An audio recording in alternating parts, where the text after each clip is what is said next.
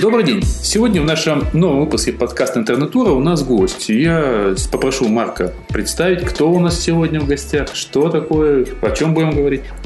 Ну, первое, что я знаю точно, а, в чем я лично уверен, у нас в гостях Кирилл Мартынов, известный философ и публицист, а, и заодно главный редактор очень интересного оригинального сайта мнение.ру. Но вот о чем мы будем говорить и о чем очень хотелось бы услышать мнение Кирилла, я могу только очень тезисно обозначить саму тему. Очень бы хотелось услышать от философа, как от профессионально умного человека, и к тому же связанного с интернетом, опять же профессионально Кирилл совмещает, услышать мнение о том, а как интернет влияет на мышление? То есть мы продолжим препарировать нашу тему, да, о социализации интернета. Совершенно верно.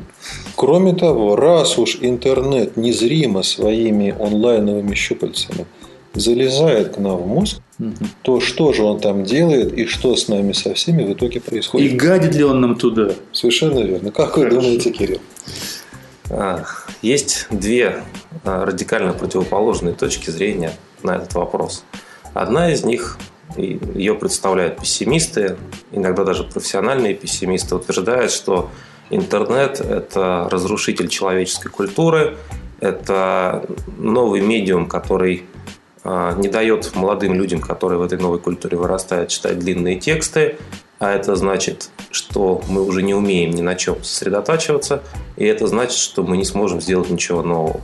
То есть интернет – это то, что противопоставляется в этой логике традиционным формам человеческого творчества, научного, художественного, какого угодно, потому что оно всегда строилось на том, что ты сосредотачиваешься на одной теме и ее посвящаешь, ей посвящаешь какой-то значительный отрезок э, своей жизни. Понятно, что сейчас сосредоточиться на одной теме очень трудно, потому что если мы сидим перед компьютером, то у нас есть в этом компьютере многооконный интернет, э, интерфейс, да, в котором открыты разные вкладки, и на нас постоянно непроизвольно и независимо от нашего желания э, валится огромное количество информации. Я когда сейчас ехал сюда, я читал в э, телефоне статью, и мне периодически прерывали люди смс-ками, письмами, которые тут же приходят оповещения, звонками. Разумеется, я статью читал менее внимательно.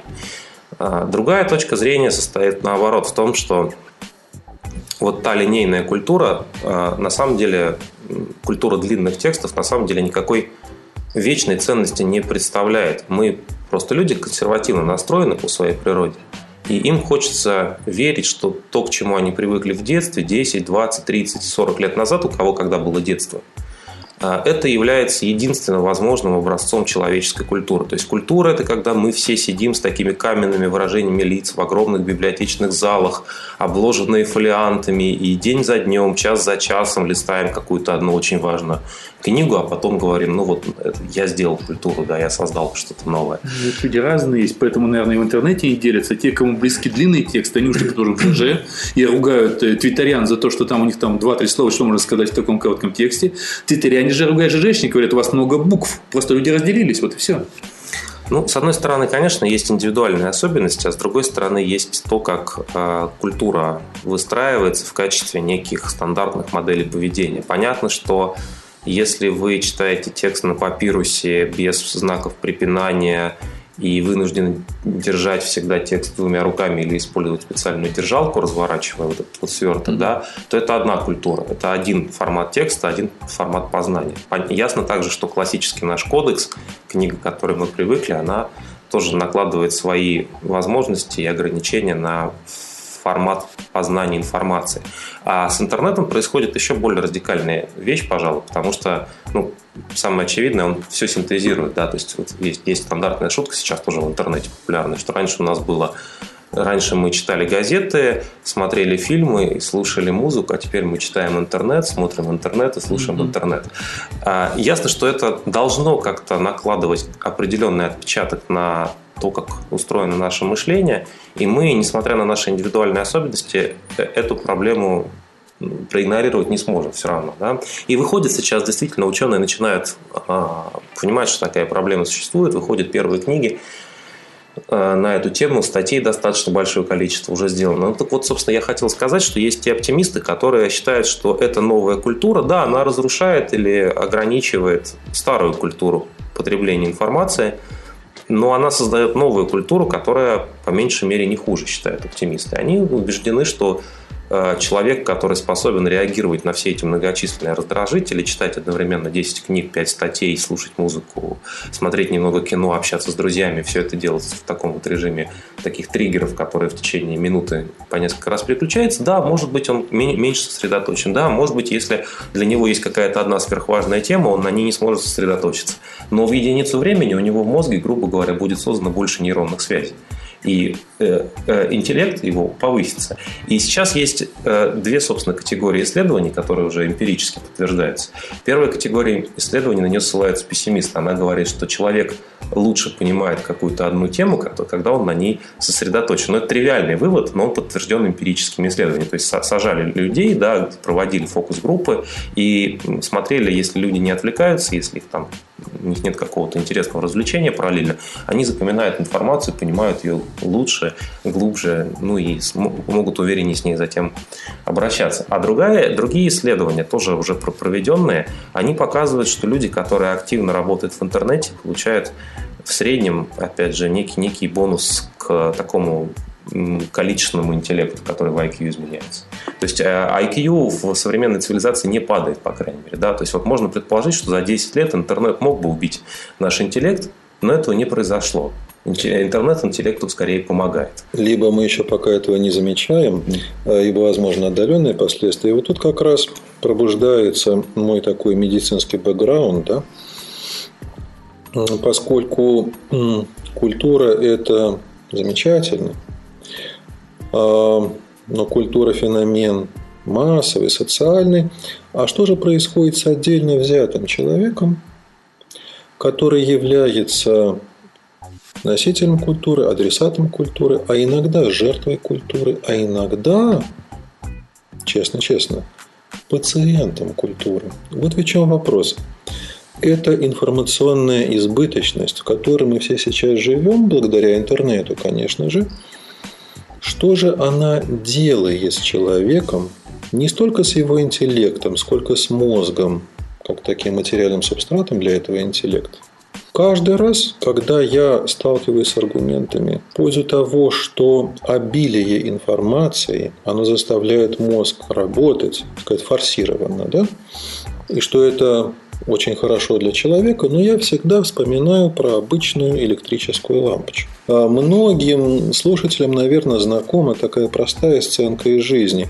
Особенно раньше это нередко так бывало когда напряжение в сети прыгает, мы замечаем, что лампочка начинает ярче гореть. Ага, сейчас, наверное, подали больше, чем 220 вольт. То ли 240, то ли 260. И значит, надо к чему приготовиться? К тому, что будет лампочка, Страшно. да, хлопнет, она перегорит несчастная. Она может более ярко гореть, если подать большее напряжение – но срок ее работы будет недолг. И когда человеческий мозг более интенсивно работает, потому что гораздо более обширный поток информации до интернету, мозг работает в таком более интенсивном режиме, не чревато ли это для нашего мозга выгоранием? А должен сразу сказать, что нет таких однозначных на сегодня медицинских взглядов. Но опасения и обоснованные предположения, конечно же, есть. А, ну, во-первых, ваш тезис, он не очень напомнил Марк известную песню группы «Машина времени», да, о том, что, значит, вот ты быстро сгорел, зато ярко, ярко mm-hmm. это было, mm-hmm. да, как то костер. А, но это, да, это, наверное, побочная ассоциация. А, здесь, опять же, насколько я понимаю, есть группа оптимистов и группа пессимистов. Они также о человеке беспокоятся. Вот культура, кто-то говорит, гибнет, а кто-то говорит, что человек подвергается каким-то страшным информационным перегрузкам. А, я вообще, наверное, не успел еще сказать, что я в этом споре всегда выступаю на стороне оптимистов. А, и, наверное, первую цитату, она немножко здесь посторонняя, да, но она очень важная для меня. Цитата из современного философа Славоя Жижика, который сказал, что если бы Марксу показали интернет, ну так издалека, он бы надолго забыл о коммунизме. То есть и вот всех там дальнейших Забавный событий. тезис, кстати, интересно был бы эксперимент. Э, ну, дело в том, что да, дело в том, что Маркс был на самом деле большой любитель техники, у него есть тексты, в которые он с огромным восторгом пишет про паровой двигатель как силу, которая освобождает человека от постоянного мускульного труда, про электричество, которое сделает э, города светлыми, да, наконец-то, и более пригодными для жизни человека и удобными. Если бы мы показали интернет, да, а Маркс сам про себя говорил, что у Маркса есть такое самоопределение, он говорит, я машина по производству одних текстов из других. Ну, то есть, э, как говорится, переиначив маленькую цитату, если бы направить его-то атомную энергию да в правильное, нужное русло, да? Нет, я немножко не это имел в виду. Я э, хотел сказать, я не хочу спас, спасать человечество от марксистов. Э, я хочу сказать, что интернет, на самом деле, мы его, ну, на мой взгляд, все-таки недооцениваем. Да? То есть, мы, мы видели, как он возникал, а, допустим, мои студенты, они даже уже этого не застали, потому что им 10 лет назад, им было по 7 лет, они как раз получали там какие-то с первого знакомства с компьютерами. Для них э, то, что компьютер подключен к сети, это уже является данностью, как для нас письменность, например. Вот, мы видели, как интернет возникает, и мы все-таки до конца его не оценили э, мне кажется. Но это, наверное, тоже отдельная тема. Я просто побуду здесь оптимистом, Марк, тоже, да, вот отвечая на ваш, на, на ваш тезис. Мне кажется, идея о том, что человек в современной цивилизации подвержен каким-то информационным перегрузкам и его голова забита информационным мусором, она исходит из совершенно неподтверждаемой аксиомы, и таких исследований, насколько я понимаю, нету, о том, что у нас есть некая нормальная емкость информации в голове. То есть, как бы есть некая установка, что вот в день человек может получать не больше там, ну, мегабайта информации, условно говоря, да, разные визуальные, текстовые и так далее. Но ведь э, этот тезис, он ни на чем не основан. Потому что при желании можно сказать, что вся наша культура традиционная, текстовая, да, она тоже является жутким насилием над нашим мозгом. Наш мозг, в общем, честно сказать, не, не создавался никем и ничем для того, чтобы, для того, чтобы, грубо говоря, читать книги. И то, что мы этим занимаемся, это есть некая такая ну, форма такого извращения, можно сказать. Можно сказать, болезни. Массово занимаемся. Потому что, в принципе, изначально этого тоже было такое элитарное. Конечно, конечно. Элитарное. И раньше были вот отдельные какие-то люди. То есть, например, если мы обратимся к египетской истории или месопотамской, шумеро-акадской, то там ведь а, Писцы – это были такие люди, ну, как вам сказать, ну, что-то вроде промышленных скалолазов в современном обществе, да, вот, э, которых специально нанимали на выполнение какой-то никому непонятной, чудовищно сложной и, может быть, даже опасной работы. И образованный класс, ему это было, в смысле, вот жрецы и правители, им было это не нужно абсолютно. У них были специально обученные люди, которые умели читать и писать. И читать и писать было очень сложно вначале. А, и мы можем сказать, да, что вся история человеческой культуры в этом смысле – это психи- психиатрическое отклонение да, от какой-то вот э, воображаемой нормы. Правда, где будет тогда эта норма, в какой биологии она будет от нас спрятана, я не знаю. Вот. И, конечно, с другой стороны, понятно, что и вы, и я тоже в меньшей степени, чем вы, наверное, но мы оба понимаем, что э, интернет действительно может быть поводом, скорее, для различного рода расстройств личности. Вот мы недавно обсуждали с вами сошлемся на этот да, пример. наверное, сезон целый обсуждаем о множественности личности в интернете, как говорится. А, ну, множественность личности, это я не думаю, что это расстройство, как правило. Да, ты можешь завести себе множественную личность, потому что это такая игра. Вообще, по-моему, нормальный человек как раз отличается от, от шизофреника тем, что у него множественная личность в каком-то смысле. Потому что я а, в семье я веду себя одним способом, с друзьями другим, в университете, когда я преподаватель третьим, и можно создать там в трамвае четвертым. А я вот да. таким образом говорю, что я знаю 8 русских языков. Ну, по сути, да. По сути, да. Но это спорный вопрос, мы его но, можем... Но обратите да. внимание, а, в разных этих состояниях, в разных ролях вы помните про остальные роли. Правда? Думаю, что люди, которые имеют виртуалов в интернете, они тоже прекрасно помнят, что к ним в любой момент, если они сидят в офисе, так развлекаются, к ним в любой момент может прийти начальник и, похлопать, да? и похлопать по плечу. Да. И для таких игроков, как раз, знаете, даже есть специальный, мне очень тоже вот интернет не нравится, Panic Button называется приложение, паническая кнопка, кнопка паники, ее просто сейчас для браузеров э, делают, просто вот мгновенно разворачивается, все окна уходят а, как бы скрываются полностью с экрана, и раскрывается одно окно, на котором видно, что ты работаешь. Вот. Кстати, кстати говоря, это ведь тоже изобретение еще советских программистов, когда появился Тетрис, и туда была встроена кнопочка, чтобы изображать некоторую там рабочую активность, если начальник через плечо. Мы ушли, кажется. Я, я вот мы, мы какой-то да. был, был тезис, который. Да, да, да. Вот давайте вернемся вообще. Сейчас вы знаете, да. да, это просто поразительно, как быстро мы все вместе добрались до такой поистине головоломной проблемы. Это ведь вообще проблема современной цивилизации на самом-то деле. И здесь мы действительно с разных сторон на нее смотрим. Я с точки зрения медицинской, или, если хотите, медико-биологической какой-то. Вы с точки зрения философской, Андрей с точки зрения социальной, журналистской. И тогда оказывается, а в самой культуре текстовой, в самом накоплении человечеством текстовой и цифровой информации есть некоторая для самого же человечества потенциальная угроза.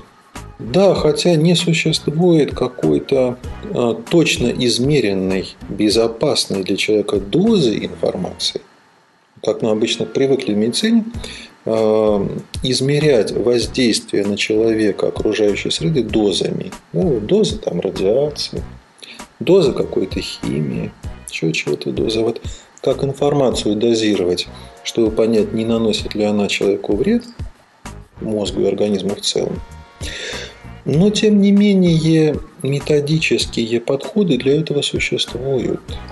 И все, что необходимо, это сделать следующее. Ну, говоря упрощенно, конечно, чтобы наши слушатели не скучали от обилия каких-то медицинских терминов, нужно обвешать человека датчиками для того, чтобы измерять объективные показатели состояния организма, как сердце работает, как легкие дышат, насколько интенсивно работает мозг и так далее. И наблюдая за его состоянием, давать ему разные задания, связанные с переработкой информации. То, что мы сможем таким образом оценить, называется напряженность. Тоже немножечко абстрактное понятие, но это можно мерить. И есть четкое понимание, что чем она больше, тем это для человека хуже. Тогда оказывается, что да, такие исследования проводились, только они проводились э, очень в узкой сфере, которая называется человек-оператор измерялась способность человека воспринимать много информации, словесной, цифровой, тогда показания разных приборов считать. И когда информации сваливается на голову человека слишком много, это точно для него оказывается нехорошо. Сначала он себя плохо чувствует, а если это день, день за днем повторяется, бедняга начинает болеть. А все почему?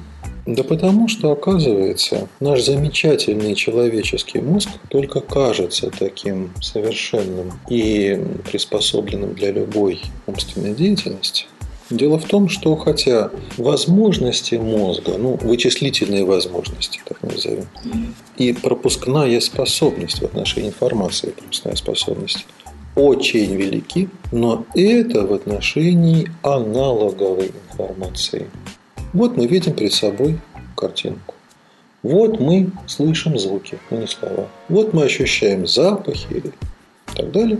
Вот мы чувствуем собственное тело. Вот такую информацию мозг может в огромном количестве перерабатывать. И пока еще, ну, недолго осталось, но пока еще в этом отношении он даже превосходит современные суперкомпьютеры. Но в отношении переработки текстов, переработки слов и цифр, на самом деле возможности мозга очень ограниченные. Мозг делает это в совершенно особом режиме работы. Очень четко подходит народное выражение, как корова на льду. Очень напрягается, очень это энергозатратно. Ведь от природы, это совершенно очевидно в процессе эволюции, да, мозг человека не был приспособлен для переработки слов. Мы научились это делать, наши далекие предшественники, но конструкция мозга такова, что текстовый, словесный, словесно-думательный вербальный режим работы очень-очень энергозатратный. Ну, тут, э, Марк, вы опять такими широкими мазками очень набросали огромное, огромное поле, о котором... Тоже много информации выдал. Э, да, которое это было поставлено очень много вопросов, таких многоточек, которые, конечно, можно очень долго обсуждать. Но вот смотрите, я на что обратил внимание. С самого начала. Да. Во-первых, э, медицина всегда исходит из определенной предпосылки, которая тоже не все, для меня, например, не является очевидной. Ну, грубо говоря, медицина утверждает, что все сводится к тому, что человек был здоров. Ну, а давайте подумаем, мы вот что бы предпочли, быть полностью здоровым и отрезанным от интернета? Или вот немножко плохо себя чувствовать, чуть-чуть хуже. Ну, например, насморк иметь. Я сейчас в сферу психиатрии специально не лезу. Вот иметь насморк и быть при этом с бесплатным интернетом. О, Ловлю вас на слове, Кирилл. Итак, смотрите.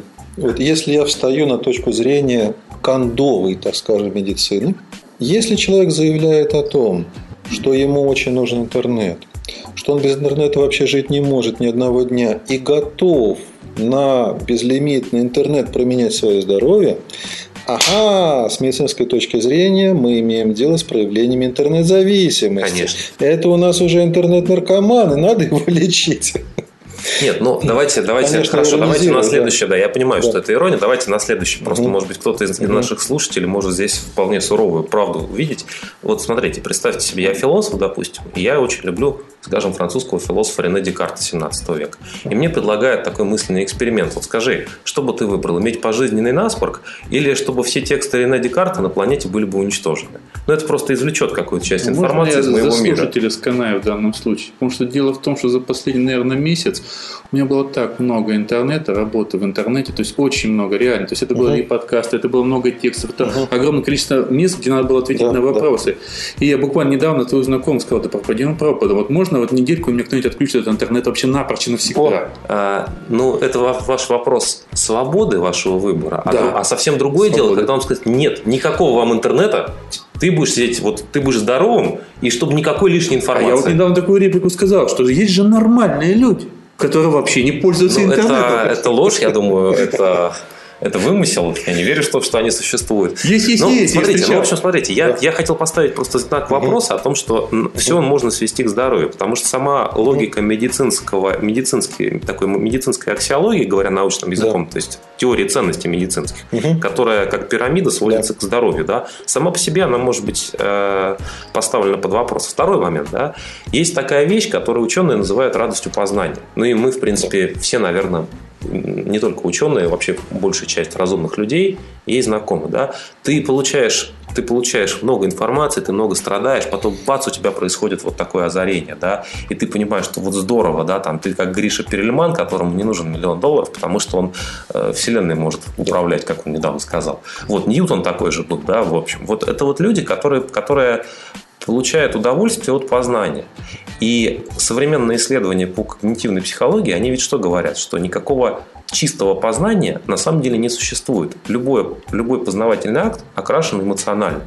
Это книжка Emotional Mind э, американского исследователя, сейчас не вспомню его фамилию, но в интернете можно по этому, по этому термину найти. А, И отсюда, смотрите, и вот последняя уже такая теоретическая вещь. С одной стороны, действительно, мы можем про мозг говорить в терминах аналогового прибора, который плохо работает с цифрами. Но мы же на самом деле понимаем, что когда мы читаем книгу, мы, если у нас все хорошо с психикой, мы не запоминаем над каждую страницу.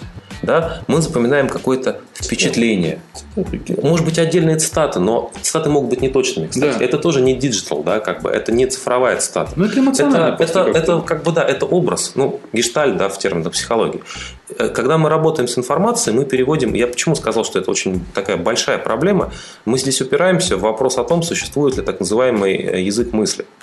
То есть, э, тот носитель информации, который у нас внутри в мозге существует, и в который мы переводим всю ту информацию, которая поступает к нам в текстовом виде. Современные ученые скорее склоняются, что что-то подобное существует. С этим связаны все пресловутые проблемы, когда ты все понимаешь, но сказать не можешь, потому что слов не хватает. Да? А вот у тебя есть полное внутреннее ощущение, то есть информация по, внутри по нейронам бегает, но вот внешнего выхода пригодного для передачи другого человека не находит. И получается, что смотрите, что у нас вот, э, ну это, конечно, очень смешной пример, наверное, аналогия не слишком адекватная, но если среди наших слушателей есть люди, которые к компьютерам а, как-то относятся ну, лично, да, что называется, понимают, как они работают, то вот есть стандартный способ подключить монитор да, к компьютеру. Ты, у тебя есть выход из цифрового устройства, которое преобразует сигнал в аналоговый вид и отдает это телевизору. И вот наш мозг, похоже, работает скорее так. Да? То есть он аналоговое устройство, которое, которое получает какую-то информацию какими-то сегментами и блоками, а оставляет ее у себя в виде. Поэтому у нас есть трудности с цитатами, с точными, поэтому мы не можем цитировать постранично книги, и поэтому мы способны из этого аналогового набора э, вот этих вот гештальтов да, создавать что-то новое.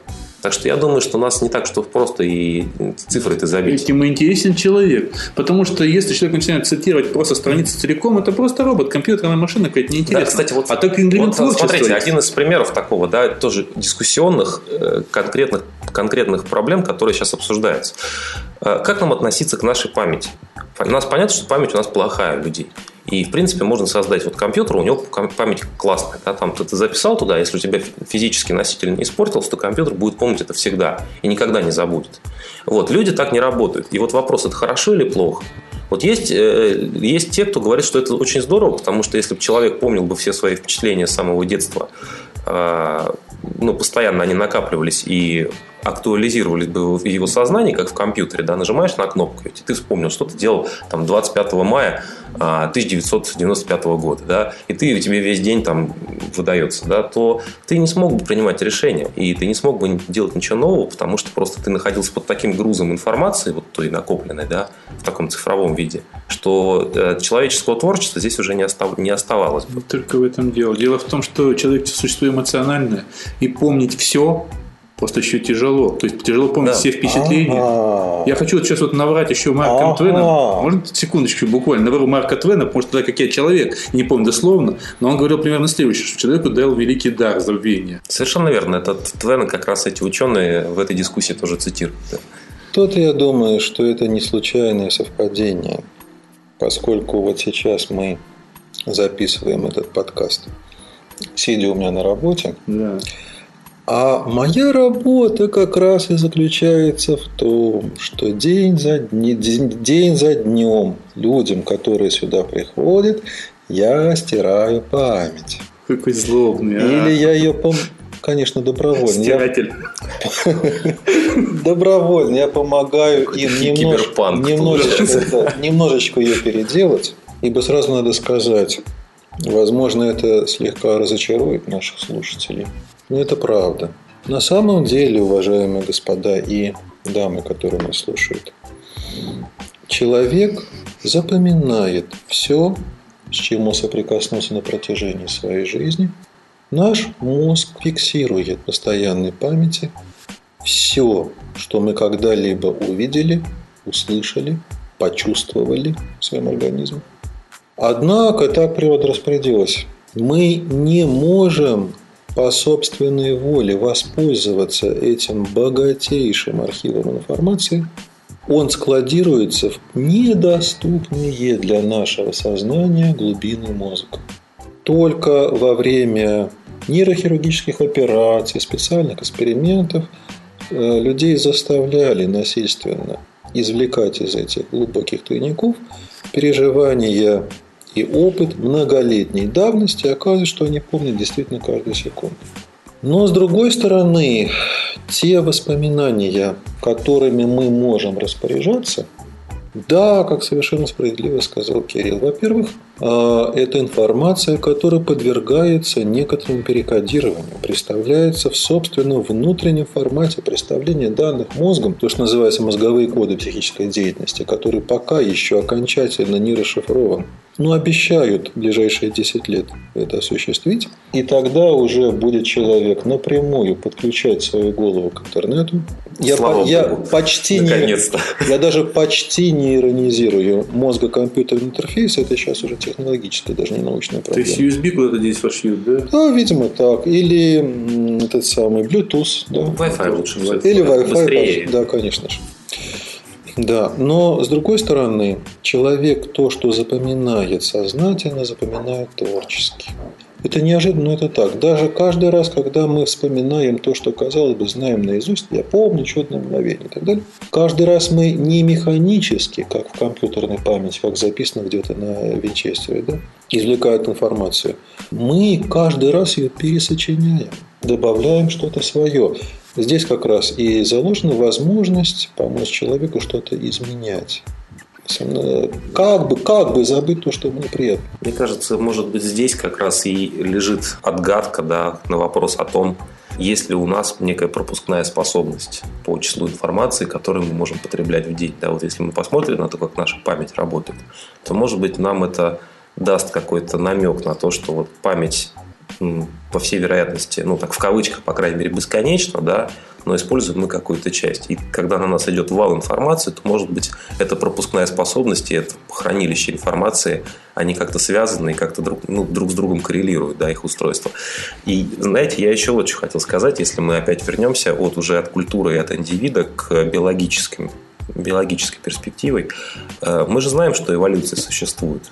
Вот, то есть, ну, как бы серьезные ученые этот вопрос сейчас не обсуждают. Пример простой. Европейцы могут пить сырое молоко. Все остальные нормальные люди его не пьют. Вопрос, почему? Ну, потому что европейцы в течение многих там, тысячелетий держали у себя домашних животных, которые давали им это самое молоко. Вот. И пить его, значит, имело иметь высшие, более высокие шансы выжить в голодное время. Вот. И поэтому э, европейцы лактозу усваивают, а китайцы, жители Африки и Америки нет коренных. Вот. И это пример эволюции, который совершился, ну, конечно, это, на это потребовалось тысячи лет, да, но он совершился. Может быть, будет создан какой-то человек такой интернетизированный, понимаете? Классно, замечательно. Я думаю, тогда на этой подсказанной Кириллом оптимистической ноте мы завершим нашу сегодняшнюю тему. Но я считаю исключительно важной, поскольку мы на самом деле подошли к глобальной проблеме человечества мозг и сознание, материя и бытие, интернет, который порожден людьми, и сами люди, и как они уживаются с интернетом. И, конечно же, об этом мы продолжим говорить в следующей программе. Я думаю, что да. И там мы как раз, может быть, найдем еще парочку новых тем. Поэтому сейчас мы говорим пока до свидания и ставим многоточие. До следующих встреч. Всего доброго. Всего доброго. Подкаст Интернатура. Интернатура. Интернатура. Интернатура. Вы слушали подкаст Интернатура.